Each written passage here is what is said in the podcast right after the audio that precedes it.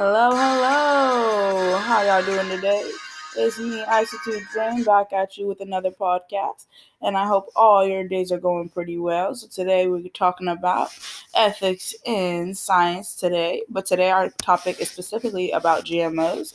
And for those of you who are probably looking at me or asking me, what exactly is a GMO? I have that answer for you right now. The history of a GMO is it is called a genetically modified organism, and it has become the common term consumers and popular media use to describe foods that have been created through genetic engineering. Genetic engineering, however, is a process that involves identifying the ge- genetic information or gene that gives an organism or a plant, animal, or microorganism a desired trait and then copying that information from the organism that has the trait, inserting that information into the DNA of another organism, and then growing the new organism. The benefits we have that coming straight from one of our doctors here at, from Ryan Ram, Roman. I'm sorry if I said your name wrong, but here we go. He says that GMO foods may offer several advantages to grow, to the grower and the consumer. For starters, many GMO crops have been genetically modified to express a gene that protects them against pests and insects. For example, the Bt gene is commonly genetically engineered into crops like corn, cotton, and soybean. It comes from a naturally occurring bacteria known as Bacillus thuringiensis. And folks, I'm pretty sure I said that wrong, but it's okay. Let's go with the flow. Alrighty, and this gene produces a protein that is toxic to several pests and insects which gives the GMO plants a natural resistance. As such, the GMO crops don't need to be exposed to harmful pesticides as often.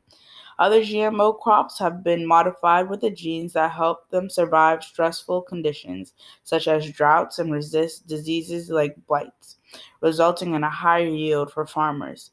Together, these factors help lower the cost for the farmers and the consumers because it allows greater crop yield and growth through harsher conditions.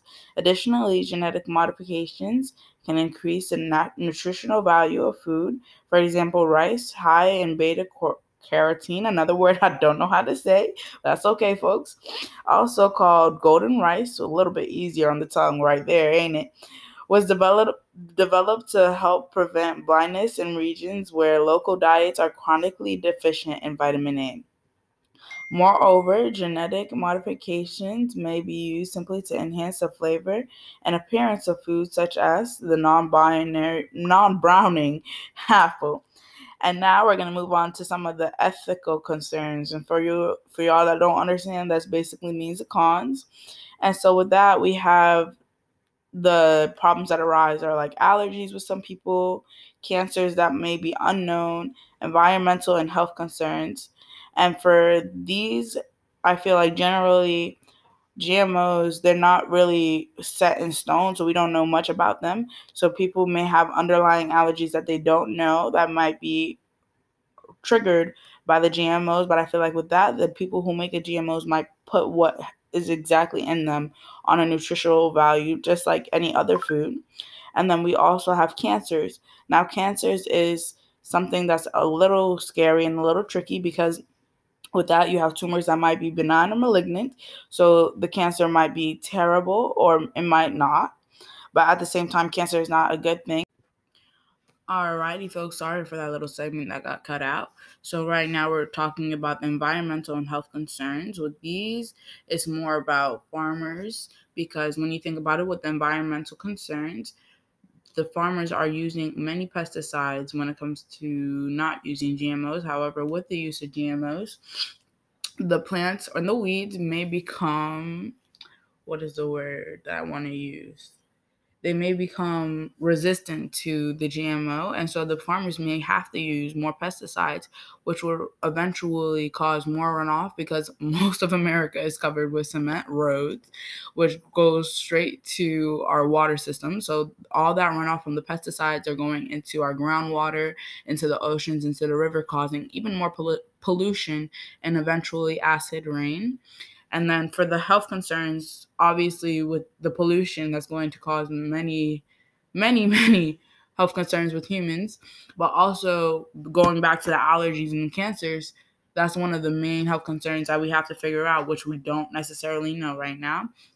And this to me can directly be related to the Frankenstein book that we have just read in our English class, where the scientist has created this thing and many people are either scared of it or hate it and it doesn't get the love that it needs. And so the GMOs is not very known about just like Frankenstein.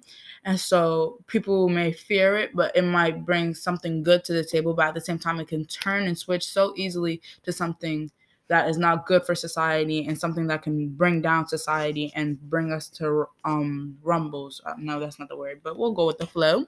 But anyways, in my opinion, I believe that GMOs could be a good thing with more research. I just don't think we're there to the point right now where we don't know the underlying concerns such as what will be the causes if it creates a cancer what are we going to do will we know what caused the cancer what will be some of the allergies that we're looking out for and things like that. And generally, I feel like it can bring us to some good things eventually because with global warming, I feel like we are going to need GMOs because there's going to be a lot more droughts and there's going to be a lot more things that we have to look out for. And I feel like this is a great way for us to take the first step. We just need a little bit more research. And that's about it, folks. I believe that's all for this segment. So you guys have an amazing day and let's hit that outro.